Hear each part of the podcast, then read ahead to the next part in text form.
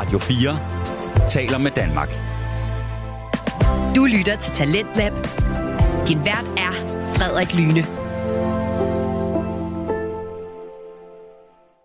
Velkommen tilbage til time 2 af Talenter på Radio 4, programmet som præsenterer til de bedste og mest underholdende fritidspodcast. Vi hørte sidste time både fra Den Stolte Far med Magnus Hvid og Niklas Ritter, og så hørte vi også fra Bilpodcasten med Jakob Terkelsen og Andreas Schmidt. Men nu, her i time 2, der skal vi altså høre et afsnit fra fritidspodcasten Autisme med Hjertet med vært Stine Bøsted. Og Autisme med Hjertet, det er en podcast, hvor Stine, som selv er mor til en dreng med autisme, hun dykker ned i emner, temaer, scenarier og begreber, som har med børn og autisme at gøre. Og i aftens afsnit, der taler Stine med Heidi, som er mor til fire børn, og hvor to af dem faktisk har en diagnose. Så fokuset i det her afsnit er, hvordan er det at være mor til to med en diagnose, og hvordan påvirker det hele familiedynamikken. Så lad os bare komme i gang med det her afsnit. Her kommer autisme med hjertet. Du lytter til Autisme med Hjertet. En podcast om autisme set inde og udefra. Din vært er Stine. Stine står bag familierådgivning med hjerte. Hun er mor til en dreng med autisme, uddannet pædagog samt familierådgiver. Hej og velkommen til. I dag har jeg besøg af Heidi, som er mor til fire børn, hvor øh, to af børnene har diagnoser. Og jeg har besøg af Heidi, fordi jeg godt kunne tænke mig at tale med hende omkring det med, når man har flere børn. Der er nogen, der har diagnoser, og nogen har ikke. Og hvad er det så, man kan gøre for at passe på alle sine børn? Og tage hensyn til alle sine børn. Fordi at børn har jo generelt forskellige behov, men når vi har børn med autisme, så er der jo nogle behov, som de har brug for at blive dækket meget hurtigere og oftere end, end børn uden diagnoser. Samtidig så skal vi også tale om den her dårlige samvittighed, der kan opstå, når ens barn tager rigtig meget af ens fokus og energi. Fordi hvad gør man så med de andre børn? Øh, det er jo et dilemma at stå i, som jeg ved, at mange forældre gør på daglig basis. Så velkommen til dig, Heidi. Tak skal du have. Jeg tænker, jeg vil lige sige lidt omkring, hvor, hvor vi kender hinanden fra. Øh, vi har jo ikke, nu sidder vi over for hinanden, men vi har faktisk ikke mødtes før i dag. Øh, andet end vi har mødt hinanden på Instagram og skrevet lidt sammen. Og så har din øh, yngste datter været med på søskendekursus for en del år siden To år, tror jeg. To år siden. Er det to år siden? Er det ikke mere? 2020. Nå, jo, tre år siden. Ja, Ja, ja, 2020. det er i hvert fald lang tid ja. Siden, synes jeg. Øh, så hun er jo også ved at blive stor efterhånden. Øh, men der mødtes vi heller ikke, fordi der var det din mand, der deltog sammen med din datter. Ja. Øhm, men det er der, hvor vi kender hinanden fra. Men hvem er du, Heidi, udover at være mor? Jamen, øh, jeg er jo, jeg hedder Heidi, og jeg er 43 år og bor i Hvidovre. Og så øh, går jeg hjemme på fuld tabt arbejdsfortjeneste. Øh, og så er jeg gift med Michael. Øh, og så har jeg som sagt fire børn, hvoraf at tre af dem bor hjemme, og den ene er flyttet hjemmefra. Øh, ja, det er sådan set, hvem jeg er. Øh, det er jo det, jeg laver. Ja. Så Ja, vil du sige lidt om, hvor, hvor gamle er dine børn? Jamen, øh, jeg har Frederikke, som er flyttet hjemmefra. Hun bliver 20 år lige om lidt. Og så har jeg Filippa, som bliver 17 lige om lidt. Og så har jeg Mathilde på 9, og Mikkel på 8 lige om lidt. Han er fødselsdag om en måneds tid. Ja. Mhm. Og hvem af dine børn har, har autisme eller diagnoser? Jamen, øh, Mikkel han har infantil autisme, øhm, og så har Frederikke ADHD. Og så skal Mathilde faktisk starte i udredning her meget snart øh, for mistanke om i hvert fald ADHD. Ja, så det er dem, der har diagnoser. Så du har et barn, eller to børn, som ikke har nogen diagnose endnu. Ja. Fald Mathilde har ikke. Ja, jeg har i hvert fald stensikkert en, som ikke har nogen diagnoser. Ja. Ja. ja. Ja. Kan du fortælle lidt om, hvordan det er at være mor, eller være i en familie, hvor I har børn, som har meget forskellige behov? Øh, ja, det kan jeg godt. Det er sindssygt svært og hårdt og virkelig øh, helt utrolig øh, op ad bakke, rigtig ofte, fordi det er utrolig svært at til gode se fire børn på fire forskellige måder. Øhm, og det ved jeg godt, at det, det gør man jo lidt alligevel, hvis man har fire børn, men her der gør man det altså bare ud over ekstremerne. Øh, og så er der jo en af dem, som tager temmelig meget opmærksomhed, fordi han stort set skal mandsopdækkes hele tiden. Øhm, så han tager jo stort set al min opmærksomhed i de timer, han er vågen lige på nær, når vi har aflastning. Øh, det har vi 25 timer om måneden. Øh, så det er ikke nemt overhovedet. Øh, jeg vil faktisk ønske, at jeg havde en eller anden øh, opskrift på, hvordan man gjorde det, men det har jeg ikke, fordi det, det er sådan helt forskelligt fra dag til dag, hvordan vi gør det hjemme hos os, fordi dagene kan være så forskellige. Øhm, og det der, du siger med den dårlige samvittighed, det tror jeg, jeg har stort set altid. Både over for ham, fordi der er nogle gange, hvor jeg så må gå fra ham, hvor det er et dårligt tidspunkt, og så især også øh, for de andre. Øhm, ja, også fordi, at, at jeg jo er, altså min mand han arbejder jo, så han er der jo ikke hele tiden, men når han er hjemme, så er han jo selvfølgelig også på, men det der bare er i det, det er, at Mikkel han søger jo rigtig meget mig, fordi jeg ligesom er hans primære voksne, øh, fordi jeg er så meget hjemme med ham, øh, så, så det er rigtig svært. Det er det virkelig. Og sindssygt hårdt. Ja. Og, og hvad er det, der kan være hårdt i det? Jamen, det er jo hårdt, fordi at, at jeg måske gerne vil gøre nogle ting nogle gange øh, med de andre, som det kan jeg bare ikke lade sig gøre. Altså sådan noget som spontant at tage et eller andet sted hen, det kan jeg ikke lade sig gøre.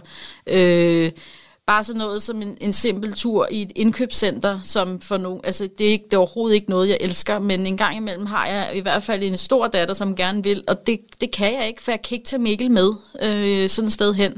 Og så er det jo nødt til at vente til, der er en, der kan være med ham, eller også så tager vi ham med en sjælden gang, og det er bare øh, øh, det dummeste, man kan gøre, fordi det fungerer ikke, og det ved jeg jo godt. Men en gang imellem, så siger jeg også bare, skide være med det, og så prøver vi og ser, hvad der sker. Og der sker det, at vi er nødt til at tage hjem ganske hurtigt. Ikke?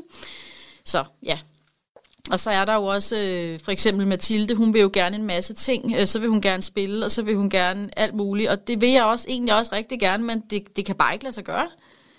Øh, jeg kan simpelthen ikke få lov til at sætte mig ned og, og gøre det med hende, fordi jeg bliver afbrudt hele tiden. Øh, ja.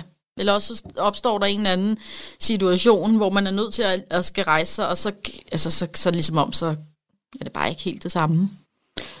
Og er det særligt omkring Mikkel, der opstår en situation, eller er det...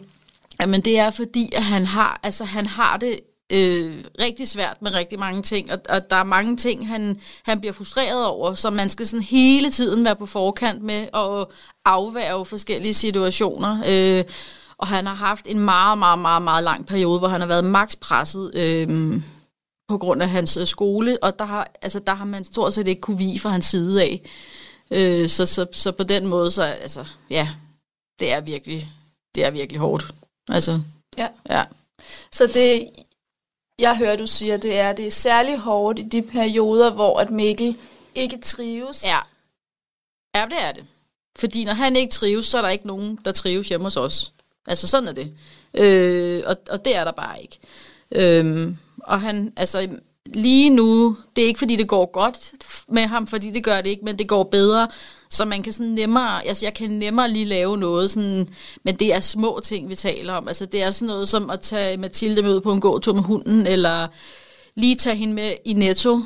Øh, og det, altså det kan også nogle gange være fint for hende lige at, at gøre det, ikke? Øh, eller tage Filippa med i netto. Altså, Filippa, hun vil næsten altid gerne med mig, når jeg skal noget, og det kan jeg sådan set godt forstå. Altså, fordi det er stort set det eneste tidspunkt, hun har mig alene. Så, så hun kommer som regel med, hvis jeg skal et eller andet. Ja. Ja, så nu du skal ordne sådan nogle dagligdags ting, som Ja, så for eksempel, hvis jeg, hvis, vi, hvis jeg en eller anden aften øh, siger, jeg skal lige bilka, når Mikkel er kommet i seng, fordi så skal jeg måske lige have handlet et eller andet ind, så tager Filippa stort set altid med. Så det vil hun gerne. Og det synes jeg også er super hyggeligt. Øhm, og det samme gør jeg jo faktisk med Frederikke, selvom hun er flyttet hjemmefra. Jeg skriver også tit og spørger Frederikke, vil du med i IKEA for eksempel? Vi skal ud og købe nogle ting til Mikkels værelse. Øhm, og vi gør det jo altid efter klokken syv, ikke? fordi så er der nogenlunde ro. Og så tager de som regel med. Øh, så får man da mindst bare en lille bitte smule tid alene. Så ja. Så det er din måde at finde veje til søskende, altså at finde noget tid til søskende? Ja, det er i hvert fald den måde, det kan lade sig gøre på, som tingene ser ud lige nu. Og det kan godt være, at det for nogen lyder sådan en lille smule mærkeligt, at det, men, men der er bare ikke altså, andre muligheder. Jeg kan ikke bare gå i biografen øh, øh, med dem i flere timer. Jo, det kan vi, når vi har aflastning, men det skal jo så også passe ind med, med aflastningstimerne. Altså det, det der med at få det hele til at gå op i en højere enhed, det, det er sindssygt svært. Øh, og jeg har også sådan tit siddet og tænkt på, hvis nu Mikkel havde været mit første barn med de udfordringer, han har, så tror jeg vidderligt ikke, at jeg havde fået flere børn. Fordi det, det, det havde været for uoverskueligt. Øh, men fordi han jo er den sidste i rækken, så får man det jo bare til at fungere. Altså, øh, og jeg har jo prøvet at leve et liv med børn, uden Altså man kan så sige, at jeg har været alene med Frederikke og Filippa i, i ret mange år, og Frederikke havde jo også ADHD dengang. Det vidste vi bare ikke, men det var bare noget helt andet, man kunne gøre dengang. Altså, der var meget mere spontanitet, og det savner jeg rigtig meget. Ja. At kunne gøre ting. Øh. Jamen bare det der med at sige, øh, skal vi lige tage i zoologisk have i morgen? Altså sidde sådan en, en fredag aften og sige, skulle vi ikke lige gøre det i morgen? Det kan vi ikke mere. Øh, eller altså bare, sådan, altså bare det der med at tage sådan nogle steder hen i Lejeland, i Zoologisk Have, øh, alle de der steder, Barken, Tivoli, det, det skal planlægges ned til mindste detalje, og det skal planlægges i en måned i forvejen, og det skal forberedes, og det skal, ja, og det er ikke altid, at, at altså selvom at børnene hjemme hos os godt ved, at vi ikke kan de her ting, så det er jo ikke, det bliver jo sjældent positivt taget imod, når vi siger, at det kan vi ikke. Altså, så ja. Ja, og, og det er også bare vigtigt for mig at sige, når vi sidder og snakker her, fordi jeg ved jo, øh, at, at øh, du taler ud af et godt hjerte, og du, jeg tænker heller ikke, det ved jeg selvfølgelig ikke, hvordan du har det, men, men du vil nok ikke bytte Mikkel væk. Nej, for intet i verden, hvad hedder det, og det er jo også derfor, vi prøver at få det til at fungere. Og, og det, der jo også er i det, det er jo, at selvom at vi godt ved, at Mikkel ikke kan en masse ting, så vil vi jo rigtig gerne forsøge at have ham med alligevel. Og, og en sjælden gang, så, så lykkes det faktisk. Øh, og så bliver man sådan helt og tænker, hold da op, hvordan kan det overhovedet, hvordan kunne det lade sig gøre? Og så tænker man, ah, så kan vi også gøre det næste gang. Og det kan vi så ikke. Øhm, så derfor så prøver vi også at sige, okay, nu har det lykkes, og så må vi leve højt på det længe. Og så, ja, altså, jeg synes faktisk også, at jeg bliver, altså, vi bliver nok også bedre til at sådan sige, nå, det er der ikke noget at gøre ved, at vi ikke kunne. Øh, altså, når vi for eksempel skal i, i Tivoli og Zoologisk Have, så har vi altid Mikkel med. Men så har vi også haft vores aflaster med, så hun har kunne tage hjem med Mikkel, når det er blevet for meget. Øh, og det er jo en god mulighed at have, kan man sige. Øh, det er, faktisk, det er faktisk, jeg vil så sige, nu har hun så været med nogle gange, men det er faktisk ikke rigtig sket, at hun har været nødt til at tage hjem, fordi lige præcis de gange, der er det så gået ret godt. Øh, ja. Så. Mm. Og hvorfor tror du, det er gået godt? Bare fordi hun er med, eller bare, men... Jamen altså, jeg, jeg tror bare, at vi har været heldige, fordi der har også været gange, hvor det ikke har gået særlig godt. Øh, han har været inde i en god, i en god periode øh, de gange. Øh, og her i julen for eksempel, her sidste jul, der var vi i Tivoli, og det var jo lige midt, altså at han havde det virkelig svært, øh, på grund af, at han var i voldsom mistrivsel i skolen. Han kunne slet ikke rumme det. Det var, øh, det var simpelthen en katastrofe uden lige. Så det endte faktisk med, at vi alle sammen tog hjem efter halvanden time, tror jeg, fordi vi blev simpelthen alle sammen så påvirket af det, så det, det gav ikke nogen mening for os andre at blive. Mm. Altså det, det var ligesom spoleret, hvis man kan sige det sådan. Så ja. Og kan du ikke sætte lidt ord på i forhold til, hvad er det, han ikke kan rumme? Altså hvad er det, der sker, siden I bliver nødt til at tage hjem? Jamen altså, han kan ikke rumme alle indtrykkene. Han kan ikke rumme larmen. Han kan ikke rumme menneskerne. Han kan ikke, altså, han kan ikke rumme alle de ting, der sker. Og det er altså vi får, det er jo ikke sådan, at vi bare tager ham med ind. Vi har jo en klapvogn med, som er speciel til ham. Vi har høreværn med. Vi kan skærme ham. Altså, vi kan jo stort set lukke ham helt af i den her klapvogn, men, men, men han fornemmer det alligevel, og han er simpelthen så meget op på dupperne, og så blæser det måske en lille bitte smule. Det bryder han sig ikke om. Så er der måske lige nogen, der skriger. Det bryder han sig ikke om. Der er bare så, altså, han er bare så, så sanse udfordret, så han kan simpelthen ikke øh, rumme særlig meget. Og når han så også samtidig er udfordret på alle mulige andre områder, så er det bare opbakke. Altså, så, så kan det bare ikke lade sig gøre. Så ja.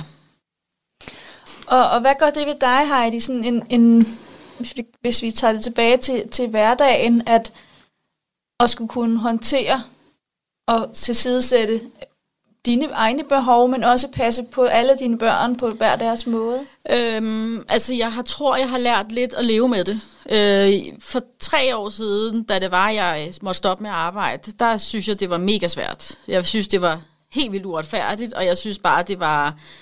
Ja, det ved jeg ikke. Altså, jeg, jeg synes virkelig ikke, det var, det var ikke rart at være i. Men altså, nu har jeg vendet mig til at være i det, og lever med det. Og, og det er ligesom om, at, at helt automatisk, så har vi bare, altså så laver jeg bare sådan en rutine hver dag. Øh, og det er egentlig ikke noget, jeg sådan tænker over. Det kører sådan bare på, på ryggraden. Og, øh, og, men jeg kan også godt mærke, at bliver der afvidet den mindste for den her rutine, så, så går det også galt. Øh, og det kan være for eksempel, hvis der lige pludselig kommer nogen uanmeldt på besøg hjemme hos os, eller hvis Mathilde har en legekammerat med hjem, som Mikkel ikke lige var forberedt på, så vælter korthuset. Øhm, men, men jeg syntes ikke, at altså, sådan rent personligt for mig, der, øh, der synes jeg, jeg er blevet meget bedre til at takle det. Altså, jeg har været gået ned med stress på grund af det her. Jeg har været sygemeldt fra mit arbejde og blevet fyret fra mit arbejde, inden jeg fik tabt arbejdsfortjeneste, fordi jeg havde så svært ved at være i det. Jeg synes simpelthen, at livet var uretfærdigt. Og jeg vil så også sige, det var jo så også oveni, at Mikkel, han, udover hans autisme, også har en meget sjælden sygdom, så det skulle man også forholde sig til. Øhm, men, men jeg synes, at jeg er blevet bedre til det, og jeg kan også sagtens nogle gange, når jeg ser øh, nogen lave opslag på Instagram, sidde og tænke, der var jeg engang. Der er jeg i hvert fald ikke mere. Så på den måde kan jeg i hvert fald se, at, at det går bedre. Ja. Nå, i forhold til, hvis du, hvis du ser opslag, hvor at andre forældre giver udtryk for, at... At det er svært, mm. ja. Så, så kan jeg godt sådan sige, altså, jeg kan sagtens sætte mig ind i det, men jeg kan også sådan sige til mig selv, ja, der, der er jeg i hvert fald ikke mere. Der er jeg kommet videre fra. Og jeg tror bare, det er sådan en proces, man skal igennem. Øh, altså, soveproces, tænker jeg, det er. Øh, ja. Ja, jeg hører også, at det, det der med at finde nogle strategier til, hvad er det, der virker i hverdagen. Ja. Altså det der med, at du har et fast program, og ja, ja hvis der kommer noget udefra, noget udforudset, et eller andet, så ja. vælter programmet, så, så, så kan det ikke opretholdes. Men det er i hvert fald med til at skabe noget ro, hos dig selvfølgelig, men, men primært jo også hos, hos Mikkel og resten af familien i, at, at der ligesom er en, en form for struktur er, er hjælpsomt. Jamen det skal der være og altså, det er der nødt til at være, og han bliver også forberedt på det, at det er sådan og sådan her, det kommer til at foregå. Også hvis det er, at vi skal holde en fødselsdag, eller hvis vi bare skal ud til min mor for eksempel en lørdag, så er det også sådan meget, det her skal vi, og vi skal spise på det tidspunkt, og vi skal hjem på det tidspunkt. Og så, så fungerer det sådan, ikke uden sådan problemer, men, men det kan godt fungere. Det kan det. Men det igen, det skal, altså det skal skematiseres, og det, der er intet, der skal overlades til tilfældighederne. Altså, hvis vi skal gå tur med hunden, og vi skal på legepladsen, så skal vi vide det på forhånd. Vi kan ikke sidde et sted ude, altså for eksempel når vi er ude hos min mor og sige, nu går vi lige en tur, hvis han ikke har vidst det på forhånd. Fordi så, så skal han bare ikke med. Altså, ja. så... Ja. Så det er jo også en måde at få passet på dine andre børn. Ja. Altså, ja, og det tænker jeg, vender vi lige tilbage til, fordi det der med, når, når ved at, at lave de her strukturer og være forberedt på mindste detalje, øh, så, så kan I nogle ting selvfølgelig mm. under nogle særlige omstændigheder og under måske kortere tidsperspektiv end, end, end I egentlig allerhelst vil. Men så kan det faktisk godt lykkes, og det kan også være en måde at passe på dine andre børn på, at I faktisk godt kan noget alligevel. Ja, det kan det jo sådan set godt, men det har jeg egentlig ikke rigtig tænkt over, før du siger det. Men jeg tror, det er fordi, det er blevet sådan en del af vores liv, at det bare er sådan. Øh, også fordi, at Mikkels autisme har jo også udviklet sig gennem årene. Altså, da han, det, det er tre, nej, det er fire år siden øh, her til sommer, han fik sin diagnose. Og på det tidspunkt, øhm, der havde vi ikke fået at vide endnu, hvad han ellers fejlede med hans somatiske sygdom. Og, og vi så ikke, vi vidste godt, at han, han havde autisme, og han var på en bestemt måde. Men da han så i efteråret, cirka et halvt år efter han havde fået sin autisme-diagnose, der kom han også i noget medicinsk behandling for den sygdom, han har. Og lige så snart, at hans krop fik det godt, så skal jeg lige love for, at autismetrækkene, de kom bare på fuld styrke, og det gjorde de sådan inden for en måned, så det var sådan meget overvældende, fordi alle de der rigtige træk, han har, dem havde han ikke på samme måde, da han var dårlig. Øhm, Fysisk dårlig. Ja, ja. Og, det, og, og så det var også en sådan kæmpe overvældende proces, vi skulle igennem, at det lige pludselig, altså det var et helt andet barn, vi fik. Øh, ja. Og det tænkte vi jo ikke over, at det havde noget med det at gøre, men det ved vi jo så nu, at det havde det noget med at gøre. Så ja. Ja, og, og så vender bare lidt tilbage til, når I så skal noget Ja. øh, som familie, og det der med, at alting er planlagt i mindste detalje, og I ved, I kører hjem efter en time, nu siger jeg bare et eller andet. Hvad er der nu pl- er planen? Øh, hvad gør det så ved dig, når, når du godt kan se, at måske nogle af dine andre børn faktisk har lyst til at blive længere tid? Øhm, ja, jeg tror, at øh, også, altså jeg, for at være helt ærlig, så tror jeg faktisk, at børnene også har lært, at det er sådan, det er. Fordi det er, altså, det er også blevet bedre. Øhm, og jeg tror, at vi er meget enige om, at så vil vi hellere køre lidt før, og have en god oplevelse, end vi slet ikke vil afsted. Og det er jo ikke, fordi Mikkel han skal med til alt, fordi han er vidderligt ikke med til særlig mange ting. Øhm, men, men faktisk så er det også sådan med Mathilde, hun kan faktisk heller ikke rumme særlig meget, så, så på den måde så er det egentlig okay. Øhm, og nu er vi heller ikke særlig tit sådan steder henne, og altså, vi har ikke en vanvittig stor vennekreds, så det er heller ikke så tit, vi sådan er til fødselsdag og sådan noget, så på den måde, så er det måske meget heldigt. Altså, så det er mere de der ting, men når vi sådan tager i Tivoli, i Zoologisk Have og, og de her steder. Øhm, ja. Og giver dine børn nogle gange udtryk for, at det er irriterende, at, at, at de ikke kan noget mere, eller du ikke har mere tid til at sætte dig til at spille spil, eller... Altså, det har de gjort på et tidspunkt, men jeg synes faktisk ikke rigtigt, de gør det mere. Og måske er det, fordi jeg er blevet bedre til at lave de små ting med dem. Der har været en lang periode, hvor jeg bare heller ikke havde noget overskud, fordi at jeg havde stress. Altså, det er ikke fordi, at jeg ikke har stress mere, fordi det, jeg har fået nogle kroniske, vedvarende ting i min krop. Men jeg havde, ikke, altså, jeg havde ikke overskud til noget som helst, og det har jeg nu. Så tager jeg måske Mathilde med også øh, ned i børneloppen. Det kan hun rigtig godt lide. Eller, bare, jamen, altså, det handler jo om at finde ud af, hvad er det egentlig, de gerne vil. Og så gør vi det. Og det kan sagtens være en tur i Bilka, eller at vi lige tager, jeg lige tager dem med i IKEA, eller øh, på planteskolen, eller et eller andet, så de bare sådan fornemmer, at vi laver et eller andet. Øhm, ja. Ja, så det er også noget med det med at finde de små Ja. lyspunkter og de små huller til at, at lave noget med dine andre børn, altså som, som I faktisk kan hygge jer med. For jeg hører også, det, for nogle børn, hvis jeg skal stille på spidsen, hvor sjovt er det så at tage på planteskolen. Altså. Men, men jeg hører også Heidi, eller Ikea, eller hvad ved jeg. Men, men jeg hører også, at når I så gør det, så, så gør du det også til en, en hyggestund med, med dit ene eller flere børn, og mange du nu har med. Så det er ikke, det er jo ikke, vi skal, vi skal ud og have planter efter mors hoved, men vi går faktisk og hygger os, når nu vi skal købe planter, eller hvad I nu køber. Øhm, Jamen, det er fuldstændig rigtigt, fordi det kan, vi, vi behøver ikke engang at skal ud for at købe noget. Men de synes faktisk, det er hyggeligt. Øh, og så tager vi måske på McDonald's bagefter, så når, når lige pludselig har vi været væk i to og en halv time, og det vil jeg jo hellere gøre en gang om ugen, end, end jeg vil sidde og forberede, at vi skal være afsted en hel dag, fordi det kan jeg faktisk heller ikke rumme, fordi det holder mit overskud øh, slet ikke til. Så vil jeg hellere lave de her små ting med dem. Øhm, ja. Så det med at have dem enkeltvis, eller nogle stykker af gangen, og dele jer op, kan også være med til at, at passe på, på, på dine andre børn, og give dem noget, noget opmærksomhed. Altså, det føler jeg, og jeg, jeg er ret sikker på, at jeg vil vide, hvis de ikke var tilfredse med det, fordi de, de ligner ikke børn, som ikke trives. Altså, det gør de ikke. Øh, så, ja. Og jeg vil sige, især, altså, især de to store, øh, Frederik og Filippa, dem prøver jeg jo at lave nogle andre ting med. Øh, det siger sig selv, ikke? Men, men de vil bare rigtig gerne de her ting, jeg lige har nævnt, ikke? Så, så, og det passer mig egentlig fint. Altså, ja. Når du oplever den her dårlige samvittighed, øh, hvad gør du så? Hvad gør du med den? Øhm, på et tidspunkt, der brugte jeg rigtig meget tid på at dunke mig selv oven i hovedet og sige til mig selv, at jeg var en elendig mor.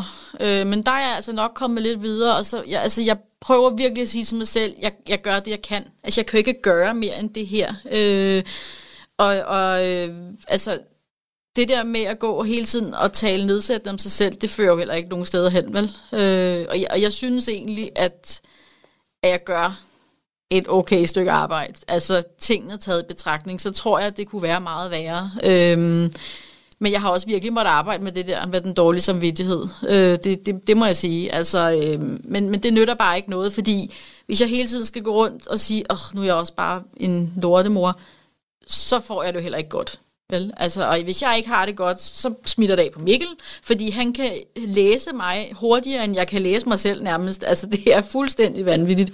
Øh, så, så man er jo bare nødt til, ja, at forsøge at synes, at, altså, jeg, jeg synes i hvert fald, at jeg er kommet langt, det vil jeg sige. Ja. Øh, ja. Og det, det startede du også med at sige, det der med din soveproces, mm. at øh, også måske at acceptere, det var ikke helt det familieliv, øh, du havde drømt op oprindeligt, da, da du fik børn. Ja, fordi at, øh, da det var, at jeg blev gravid med Mikkel, som vi jo ikke vidste for Mikkel, der vil jeg være helt ærlig at sige, at jeg ønskede mig vidderligt en dreng. Og det gjorde jeg, fordi at jeg jo havde tre piger, som jeg virkelig elsker overalt på jorden, men jeg kunne bare så godt tænke mig at få en dreng.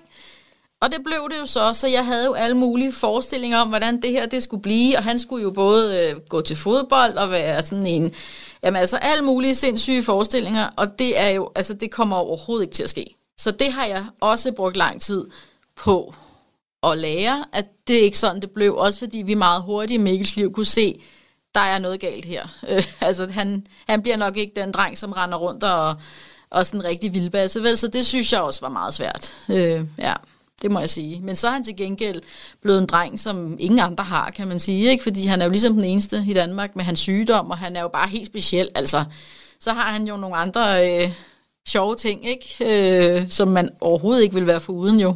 Mm. Ja. Ja. ja. Du lytter til Talentlab på Radio 4. Vi er i gang med aftens time 2 her i Talent på Radio 4. Det program skal give dig mulighed for at høre nogle af Danmarks bedste fritidspodcast. Og vi er i gang med at høre fritidspodcasten Autisme med hjertet med vært Stine Bøsted, som taler med Heidi, som er mor til fire børn, hvor to af dem har en diagnose.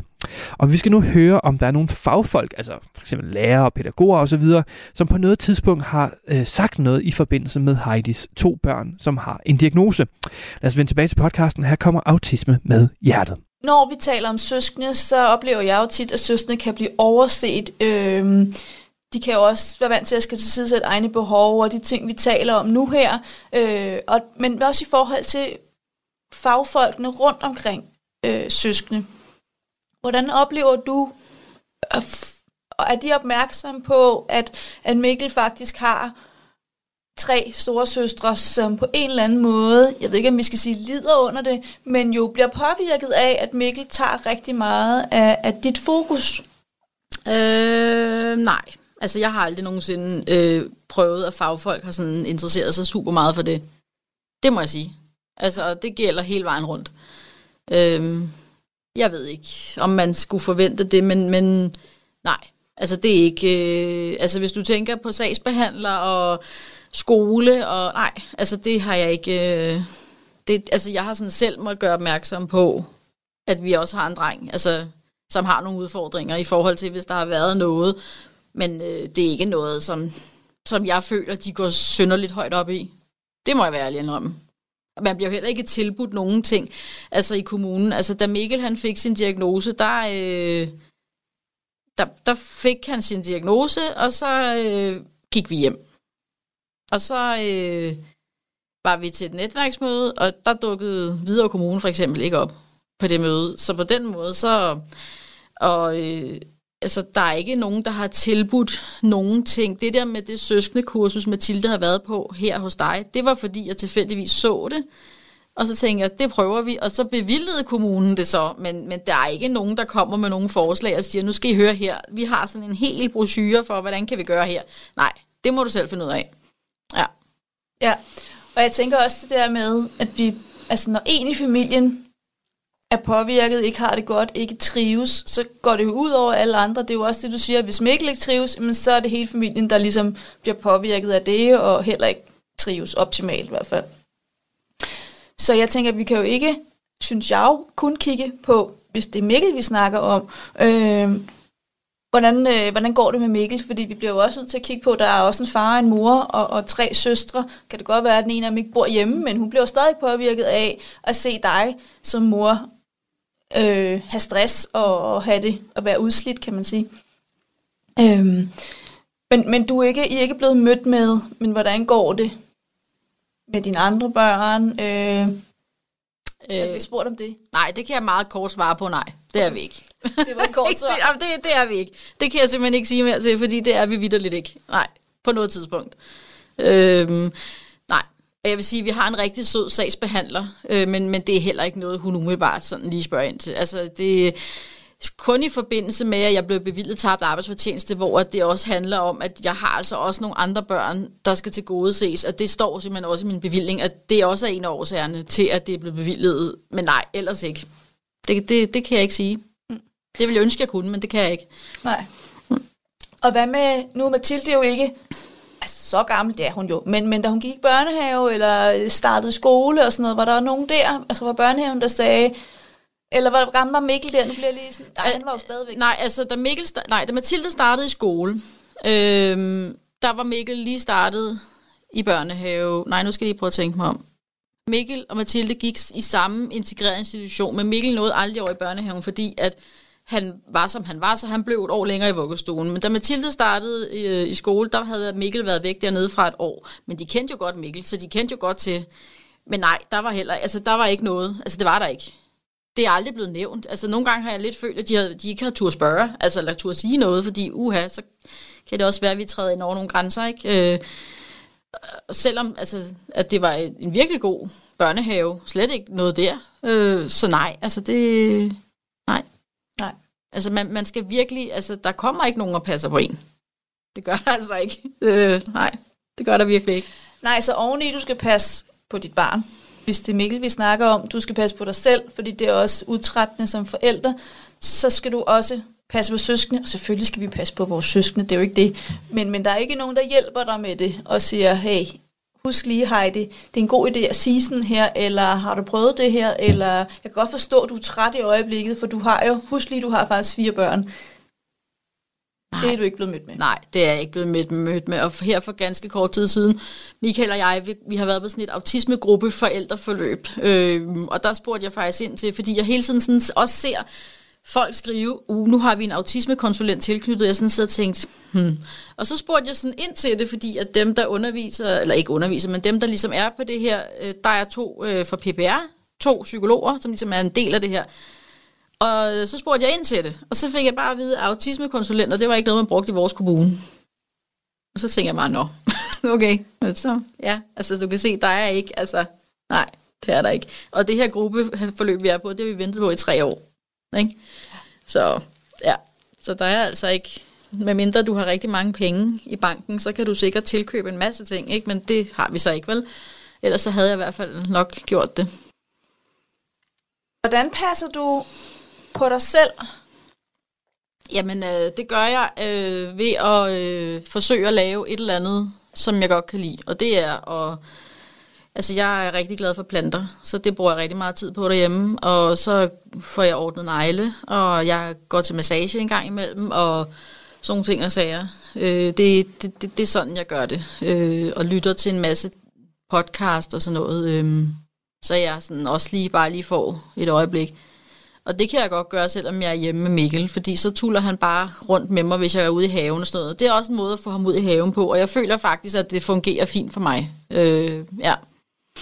Så også der finder du de der små huller af lysglimt ja. til at kunne passe på dig selv og give dig selv, lave noget, du også selv synes er, er rart for dig. Ja, det gør jeg, fordi det var rigtig svært for mig at stoppe med at arbejde, fordi jeg var er utrolig glad for mit arbejde og har været i det fag i mange år og øh, brændte virkelig for det, jeg lavede, og det var en kæmpe forlidt erklæring ikke at kunne gøre det mere. Øhm, så, øh, så, så der tror jeg i hvert fald, at jeg brugte halvandet år, og det var også der, hvor jeg gik ned med stress og sådan nogle ting og sager, øh, og skulle sådan øh, lige pludselig have en helt ny identitet. Øh, Øhm, og så, og der, der har jeg jo også, jeg har også gået til psykolog, og til alle mulige, og selvbetalt også, øhm, og fundet frem til, at små stunder for mig selv hver dag er bedre end lange stunder en gang imellem kun. Og det fungerer altså for mig. Ja. Og det prioriterer du, lyder det som Ja, det gør jeg. Det gør jeg. Altså, jeg går godt på at sige, at nu skal jeg lige have 10 minutter hvor at jeg bare lige gør et eller andet. Og det bliver som regel accepteret. Ja. Og hvad med, hvordan passer I så på jeres parforhold? Øhm, jamen altså, øh, vi forsøger jo at gøre ting også, sådan tage ud og spise, eller i biografen, eller en overnatning, eller et eller andet i den dur. Og det, altså, der har, på et tidspunkt gjorde vi det rigtig meget, øh, men som Mikkel er blevet større, er det også blevet lidt sværere sådan med pasning og sådan nogle ting og sager, men, men vi gør det i det omfang, vi kan, og jeg synes egentlig, at det fungerer okay. Jeg vil selvfølgelig gerne gøre det lidt oftere, øh, men, men, men det kan vi bare ikke. Altså, så ja, så det er sådan, det er sådan vi gør. Øh, vi er også så heldige en gang imellem at blive inviteret på sådan en overnatning øh, gennem Smilfonden, fordi der er vi en del af på grund af Mikkels sygdom, og det betyder sindssygt meget, når vi kommer afsted på sådan noget, ikke? Øh, så det er bare, ja, altså det, det er også igen bedre, og så kan vi finde på at gå en tur med hunden om aftenen, efter at øh, de små er kommet i seng, hvor at øh, Filippa så måske lige lytter efter, og altså bare lige gøre de der ting der. Det er bedre end ingenting. Ja. Ja, så I, der er også, også der finder I, I de små ting i hverdagen, som Ja. faktisk kan lade sig gøre, men det lyder også, som om vi prioriterer dem. Altså, jeg er godt klar over, at man kan næsten altid bruge noget ekstra tid sammen med sin, med sin partner, men, men, men I prøver virkelig også at få prioriteret det i jeres liv, og også i jeres hverdag, i hvornår, hvor kan vi finde lige lidt tid, så kan vi gå en tur med hunden, øhm, lidt tid sammen. Ja, det gør vi, fordi ellers så får vi jo heller aldrig snakket sammen. Fordi så er der altid en eller anden, der afbryder. Lige meget hvornår vi sådan... Hvis, altså jeg kan, vi kan jo gå derhjemme i... Altså jeg kan jo gå derhjemme i de fire timer med både Mikkel og Mathilde, hvor Mathilde for eksempel, hun overhovedet ikke har noget på hjertet. Så kommer Michael hjem og vil fortælle mig nogle ting, og så, så skal hun fortælle sin livshistorie. Ikke? Hvor man sådan tænker, nu har du været her i fire timer med mig, og du har ikke sagt særlig meget, og så, så du ved, så bare lige det der med at komme ud med hunden, eller ja, lige kører øh, i Rema 1000 efter en liter mælk klokken 8 eller sådan et eller andet, så kan man lige forvente sådan dagen. Jeg kan også godt finde på at ringe til Michael, mens han er på arbejde, hvis der opstår en eller anden situation, for lige at forvente det med ham, mens han er... Det, altså, for nogen vil det måske være super irriterende, men han vil faktisk gerne have at gøre det, fordi så er han forberedt, når han kommer hjem. I stedet for, at han kommer ind ad døren, og så skal jeg af med en masse ting, ikke? Så på den måde, så synes jeg, altså jeg synes, det synes jeg faktisk, vi klarer okay. Altså, ja.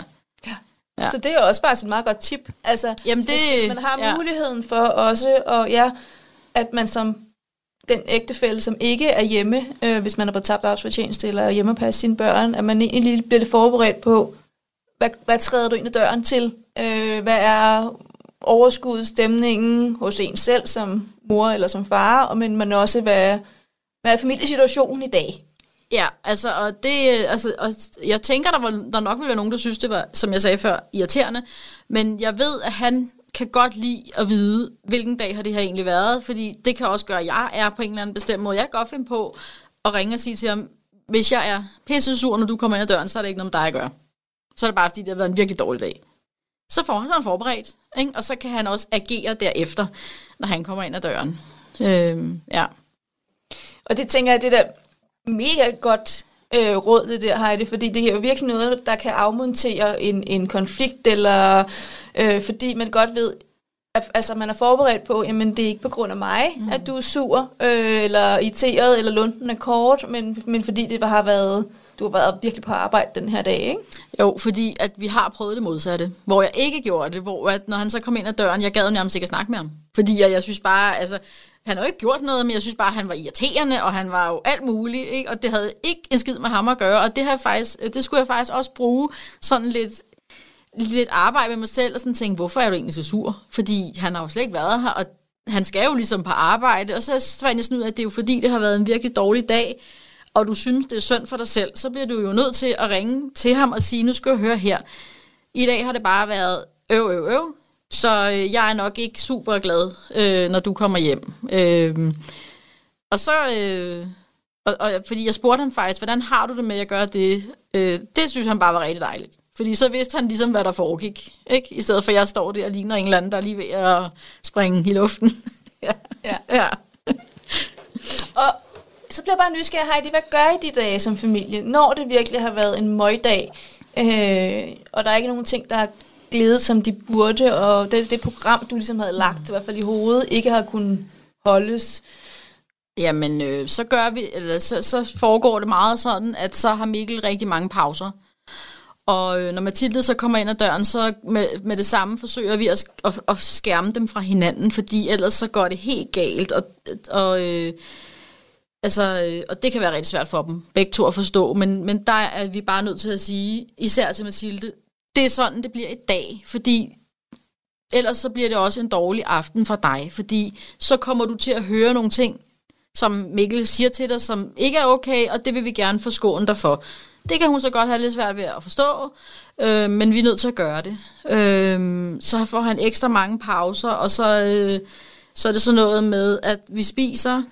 Mikkel, jeg sidder med Mikkel, så får han lige mad før os andre, så kommer han op i bad, så kommer han i seng, vi sidder med iPad'en, og så spiser vi, og så kører det ligesom videre derfra. Øhm, og, og det accepterer han, og han ved også godt, at det, altså han ved godt, Mikkel ved godt nu, hvad der er godt for ham. Selvom det ikke er altid, han synes, det er rart lige i momentet, når man siger, nu, nu, nu er det pause. Ikke? Så ja. Radio 4 taler med Danmark. Vi er stadig i gang med aftens time 2 her i Talent på Radio 4, og det er jo som sagt programmet, som giver dig mulighed for at høre nogle af Danmarks bedste fritidspodcast. Og vi er i gang med at høre fritidspodcasten Autisme med hjertet med vært Stine Bøsted, som taler med Heidi, som er mor til fire børn, hvor to af dem har en diagnose. Og vi skal nu høre endnu mere fra Stine og Heidis samtale, så lad os da bare vende tilbage til podcasten. Her kommer Autisme med hjertet.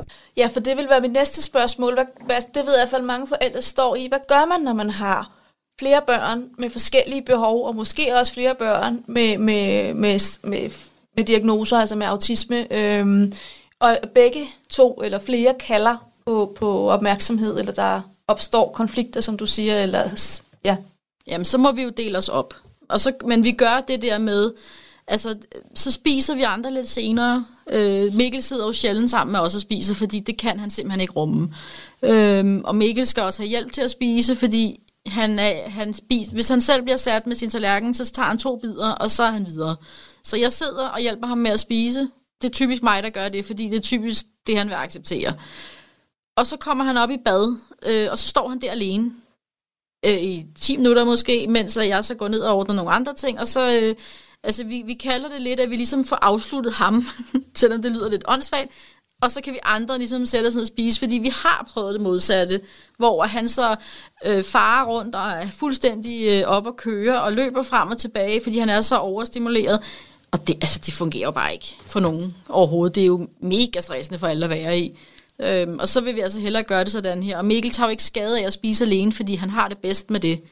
Øh, og han tager jo heller ikke skade af at komme op og sidde øh, med sin iPad og få en pause, fordi man kan tydeligt se, at det er det, det, der er godt for ham. Øhm, og så kan det være, at jeg så efter aftensmaden tager Mathilde med at gå en tur med hunden, inden hun så skal øhm, videre og i seng og sådan noget, ikke? Ja. ja. Så, så du skaber en, I skaber en helt klar øh, struktur og tydelighed de dage især, hvor, at, hvor det kan være svært. Altså de eftermiddage, hvor at du godt ved, at oh, det, kan, det kan godt blive hæftigt, denne her. Så, så du går ind og på forhånd nærmest med til træner døren, for, for lagt et, en struktur over det her, sådan, så hun ikke skal opleve, ja, at Mikkel, det ved jeg ikke, kalder en grim ting, eller ja.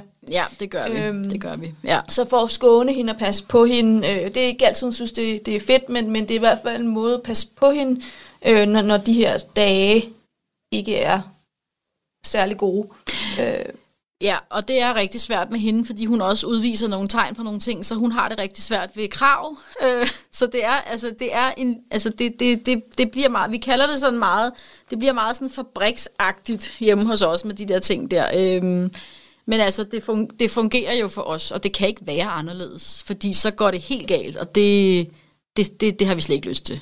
Men jeg tænker også, Heidi, det er jo fordi, I får skabt en ret tydelig struktur, som børnene jo kan genkende fra gang til gang. Så kan det godt være, at den ændrer sig lidt fra dag til dag i forhold til, eller fra gang til gang, afhængig af, hvor er børnene henne. Øh, men, men I får alligevel sat en, en helt klar retning på, det er denne her vej, vi skal, og det er sådan her, vi gør det i dag. Øh, og vi skal have kørt Mikkel igennem, eller have afsluttet ham, eller i hvert fald have, have hans behov opfyldt som noget af det første. Øh, fordi så er der, også mere tid til, til jer, altså resten af familien, og, og til Mathilde. Ikke? Jo, men det er, det er sådan, vi gør. Og det er vigtigt, at det er sådan, det bliver. Altså, det kan ikke være anderledes. Så derfor, når der er nogen, der sådan skal passe, hvis min mor, hun lige skal passe og ligge i seng, så er der, så er der sådan en liste med, hvordan gør du. Altså, og det vil hun gerne have. Så sender han simpelthen en sms med, cirka klokken dit skal du gøre det, cirka klokken det skal du gøre det, og så, så fungerer det. Ja. Ja. Ja. Så er det igen det der med ja, genkendelighed Ja. og, og en tydelig struktur i, hvad skal der typisk ske. Ja. Ja, det, det kan ikke være anderledes. Og det, er også, det, det fungerer på samme måde i weekender, og det fungerer på samme måde, når vi holder ferie. Så kan det godt være, at, at det bliver, tingene bliver strukket lidt længere. Altså, der, så kommer, altså, sengetid bliver lige rykket. Ikke meget, men måske en time. Fordi ellers fungerer det ikke. Har du tænkt over i forhold til fremtiden med, med dine børn, og nu er de ikke ikke så gamle endnu, men, men, men hvad der ligesom, hvad det bringer med sig i forhold til også at være søskende til at have en bror, som jo har nogle særlige behov, og som har brug for noget, i hvert fald noget særligt. Øh, Altså, på et tidspunkt, så synes jeg jo, at det var rigtig synd for dem. Men jeg tror faktisk, jeg er nået dertil nu, hvor jeg synes, at det gør dem stærkere. Øh, for eksempel så har vi jo en stor datter, som øh, er i gang med at læse til socioassistent, og samtidig så arbejder hun på et bosted for blandt andet unge mennesker med autisme, og hun elsker det. Øh, og øh, jeg, jeg, jeg synes faktisk, at altså, de får bare... Altså selvfølgelig er det... Jeg ved ikke, om man kan sige, det er synd for dem, fordi det er det jo ikke, fordi det er jo nu engang det liv, de øh, har fået. Men det, det ruster dem bare til at have en anden forståelse for folk, der har nogle udfordringer, øh, som jeg syntes er rigtig godt at få med på vejen. Altså det det, det, det jeg sådan tænker meget over nu, at det, det, det er faktisk godt for dem. Ja. ja. Super. Har du mere, Heidi? Det tror jeg ikke, jeg har. Nej. Nej.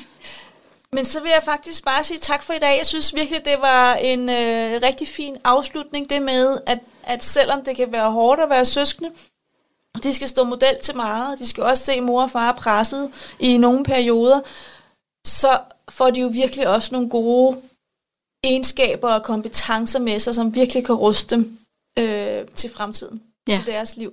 Jamen, det, det er jeg enig i. Ja. Tak fordi du kom. Selv tak.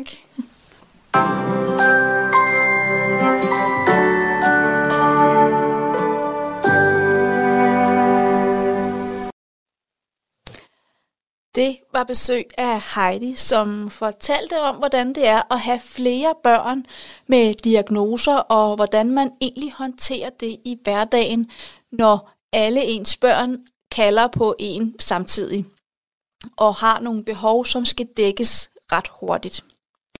Nu skal vi til dagens citat, og dagens citat i dag handler om, at nogle gange så har vi forældre bare nogle superkræfter, som på en eller anden måde dukker op, når livet det øh, er hårdt, og det rammer os, så er der stadigvæk en udvej.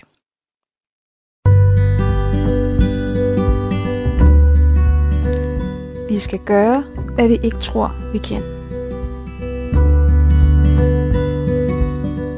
Sidder du også med søskende, som har en bror eller søster med autisme, så kan det også være, at dit barn har brug for at komme på søskendekursus, kursus, hvor det kan møde andre børn med samme behov som dem selv, og samme øh, udfordringer som dem selv. Det vi talte om, Maja Heidi, i dag, var, at øh, hendes yngste pige har været på søskendekursus hos mig for de 6-8-årige. Jeg tilbyder også søskendekursus for de 3-5-årige og også for de 9-12-årige. Så måske har dit barn også øh, brug for og lyst til at deltage i sådan et kursus. Du kan kigge mere omkring, hvad det her søskendekursus går ud på, inde på min hjemmeside, og ellers ligger jeg også et link til, øh, til søskenkurserne her under noterne. Vi talte også om i dag det med, at fagfolk faktisk glemmer lidt, at der er nogle søskende, og der er en hel familie bag det barn, som har en autisme-diagnose. Kunne du tænke dig, at der blev sat mere fokus på, hvordan vi kan støtte søskende i familien fra fagfolkenes side? Så kan det være, at du skal øh, tilbyde dine lærere og pædagoger på dit barns skole eller i børnehave, at jeg kommer ud og holder et foredrag omkring, hvordan de præcis kan støtte søskende og støtte dig som forældre, når I har et barn i familien, som har autisme. Og der finder du også øh, mere omkring det inde på min hjemmeside, familierådgivning med hjertet.dk. Og så er der bare tilbage at sige tak for i dag, og tak fordi du lyttede med. Du lytter til Talentlab på Radio 4. Du lytter til Talent på Radio 4, og vi er simpelthen ved at være ved enden på aftens program. Vi har lige netop hørt afslutningen på fritidspodcasten Autisme med hjertet med vært Stine Bøsted, som talte med Heidi, som er mor til fire børn, hvor to af dem har en diagnose, og her fokuserede de på om, hvordan det her det påvirker hele den her familiedynamik i den her store familie. Og øhm, ja, autisme. Øhm, det, det, det er et abstrakt emne på en eller anden måde, men øh, på, på samme tid overhovedet ikke. Øh, og ved, det jeg mener ved det er, at det er fordi, at jeg har øh, selv en, øh, en dreng på snart halvanden år, hvor det har fyldt noget alligevel, øhm, på en eller anden, til en vis grad i hvert fald, at, og det gør det på en eller anden måde stadigvæk, at, øh, vi står i sådan en situation med vores øhm, lille dreng, at øhm, vi føler, at der er et eller andet, vi overser, øhm, selvom vi er ret opmærksomme. Og det, jeg, prøver, jeg vil prøve at uddybe, det er, at øhm, lige siden vi fandt ud af, at vi skulle, øh, vi skulle være forældre, så, der, så, så flyver det jo ind med tanker og bekymringer og alt muligt. Øhm, og, og nogle af de bekymringer, de var sådan, hvad hvis nu han er født på en specifik måde, altså ved, sådan et fysisk handicap eller et eller andet. Og så, når man så ser ham blive født, og man siger, der er i hvert fald ikke noget sådan, sådan i øjenfaldende galt, kan man sige. Altså sådan, han har alt det, han skal have, og han mangler ikke noget, og han er ikke for meget af noget, eller ikke. Um, men så begynder man sådan at tænke sådan, så, det, så kigger man sådan på det mentale måske lidt mere, og den adfærd, man ser, ham, hans udvikling og så videre. Og vores dreng øh, har været en smule bagud, når det kom til, til visse sådan, motoriske sådan, øh, øh, altså sådan steps, han skulle, han, skulle, han skulle nå. Altså det ligner lidt, han er, hvis man skulle sådan, mm, måske sådan sige det på en eller anden måde, sådan, forståeligt, at han ligner, han er måske sådan tre måneder bagud i forhold til alle andre. Altså sådan motorisk. Øhm, som sagt, han er halvanden, og han er ikke, han er ikke helt i stand til, altså han, han begynder så småt at, at prøve det der med at, at gå, men han er ikke, han er ikke noget der til endnu. Og øhm, grunden til, at jeg nævner det, det er, fordi vi har været igennem så mange ting, sådan, hvad er det, øh, han kan døje med måske. Altså, der er også nogle gange, hvor vi ikke sådan, det er som om, han ikke kan give udtryk for, altså, han, han, han, har, han har besvær for sådan det der med sådan at, at få sin begejstring ud på andre måder end, end ud over slag. Altså han skal slå sig sådan til begejstring, og vi har, man, man prøver jo sådan at hjælpe ham på at vise andre måder, han kan, han kan komme ud med den her begejstring på. Og, Øhm, og, og alt det her, det er sådan nogle ting, vi har oplevet, og der er, der er flere ting også, også end da, hvor han var mindre, hvor man begynder at køre sådan i hovedet, okay, men hvad er det, vi, vi har med at gøre her? Er det en form for autisme? Er det en diagnose, som vi skal, altså sådan, er det her tidlige tegn på, altså, og øhm, øhm, når man går ind og sådan, man kan jo ikke lade være med i den her tid, vi lever, lever i, at, sådan, at google ting og søge på alt, og øhm, det skal man både selvfølgelig gøre for at få ro i sindet, hvis det er det, man har brug for, men man skal selvfølgelig også passe på med at gøre det, fordi man kan virkelig hurtigt få nogle svar, som er øh, som passer perfekt til det, man søger, men som måske er ukorrekte i sidste ende, når du så endelig søger øh, hjælp fra nogle professionelle. Øhm, og, og vi har indtil videre ikke fået noget øh, professionelt, altså der er ikke nogen professionel, eller nu her mener jeg læger og lignende, der har bekræftet noget af det, vi sådan, øh, har bekymret. Og det er ikke fordi, vi sådan direkte har opsagt, sådan, har han autisme, hjælp os. Det er ikke sådan, vi siger, og vi tror faktisk heller ikke, han har autisme, fordi mange af de tegn, som skulle være der for autisme, de er der faktisk ikke. Men øhm, der er nogle ting, og vi kan ikke finde ud af, hvad det er. Og om det er en diagnose, eller det er noget andet, eller han havde også en besværlig fødsel, skal det også siges. Øh, han kom ud med et akut kejsersnit osv., som selvfølgelig også kan have medført en, en masse ting jo. Øhm, øhm, så det er bare, men, men det jeg prøver at sige er, at i den her kæmpe snak her, og, øh, og, og som handler meget om mig lige nu, det er det her med, at øhm, det er svært. Øhm, og uden at jeg kan sætte mig 100% ind i, hvad både Stine og Heidi her de snakker om, fordi de, de er 100% i nogle, i nogle svære, altså nogle svære scenarier og situationer, end jeg er i, øhm, i og med, og, men de har selvfølgelig også de ved lidt mere om, hvad de skal, hvordan de skal gribe det an måske. Men det jeg prøver bare at sige er, at jeg synes, det er meget svært at være i en situation, hvor man er lidt uvis omkring, hvad det er, han har brug for, og hvad, om han døjer med et eller andet, som man ikke ved, hvad er. Øhm, og hvad man skal give ham og hjælpe ham, og hvordan man gør ham, giver ham altså, det, han har brug for. Øhm, det kan jeg mærke, det er svært, og jeg tror faktisk, at ved, at man fik et, et prædikat på, hvis man kan kalde det det, øhm, hvis det er det, der er et prædikat, han, han skal have, det tror jeg vil hjælpe mig utrolig meget. Øhm, så ved jeg øh, ligesom, hvad det er, jeg har at gøre med, Øh, og så må der være nogle værktøjer, som jeg selvfølgelig ikke kender til her på nuværende tidspunkt, som jeg vil kunne anvende i visse situationer, når man ved præcis, hvad det er, man har at gøre med.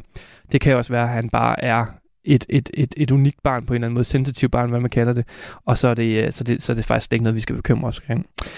Men det var bare lige en lille personlig ting her, øh, men altså, vi skal simpelthen til at runde af her, så, så jeg vil bare lige sige, ud af autisme ved hjertet, så hører vi selvfølgelig også fra Den Stolte Far, og så hører vi også fra Bilpodcasten. Du kan finde flere afsnit fra alle tre fritidspodcast ind på din foretrukne podcasttjeneste, og alle Radio 4's programmer kan du finde ind på vores hjemmeside og i vores app. Nu er det tid til nattevagten her på kanalen. Mit navn er Frederik Lyne. Tak for denne gang. Vi høres ved. Du har lyttet til en podcast fra Radio 4. Find flere episoder i vores app, eller der, hvor du lytter til podcast. Radio 4 taler med Danmark.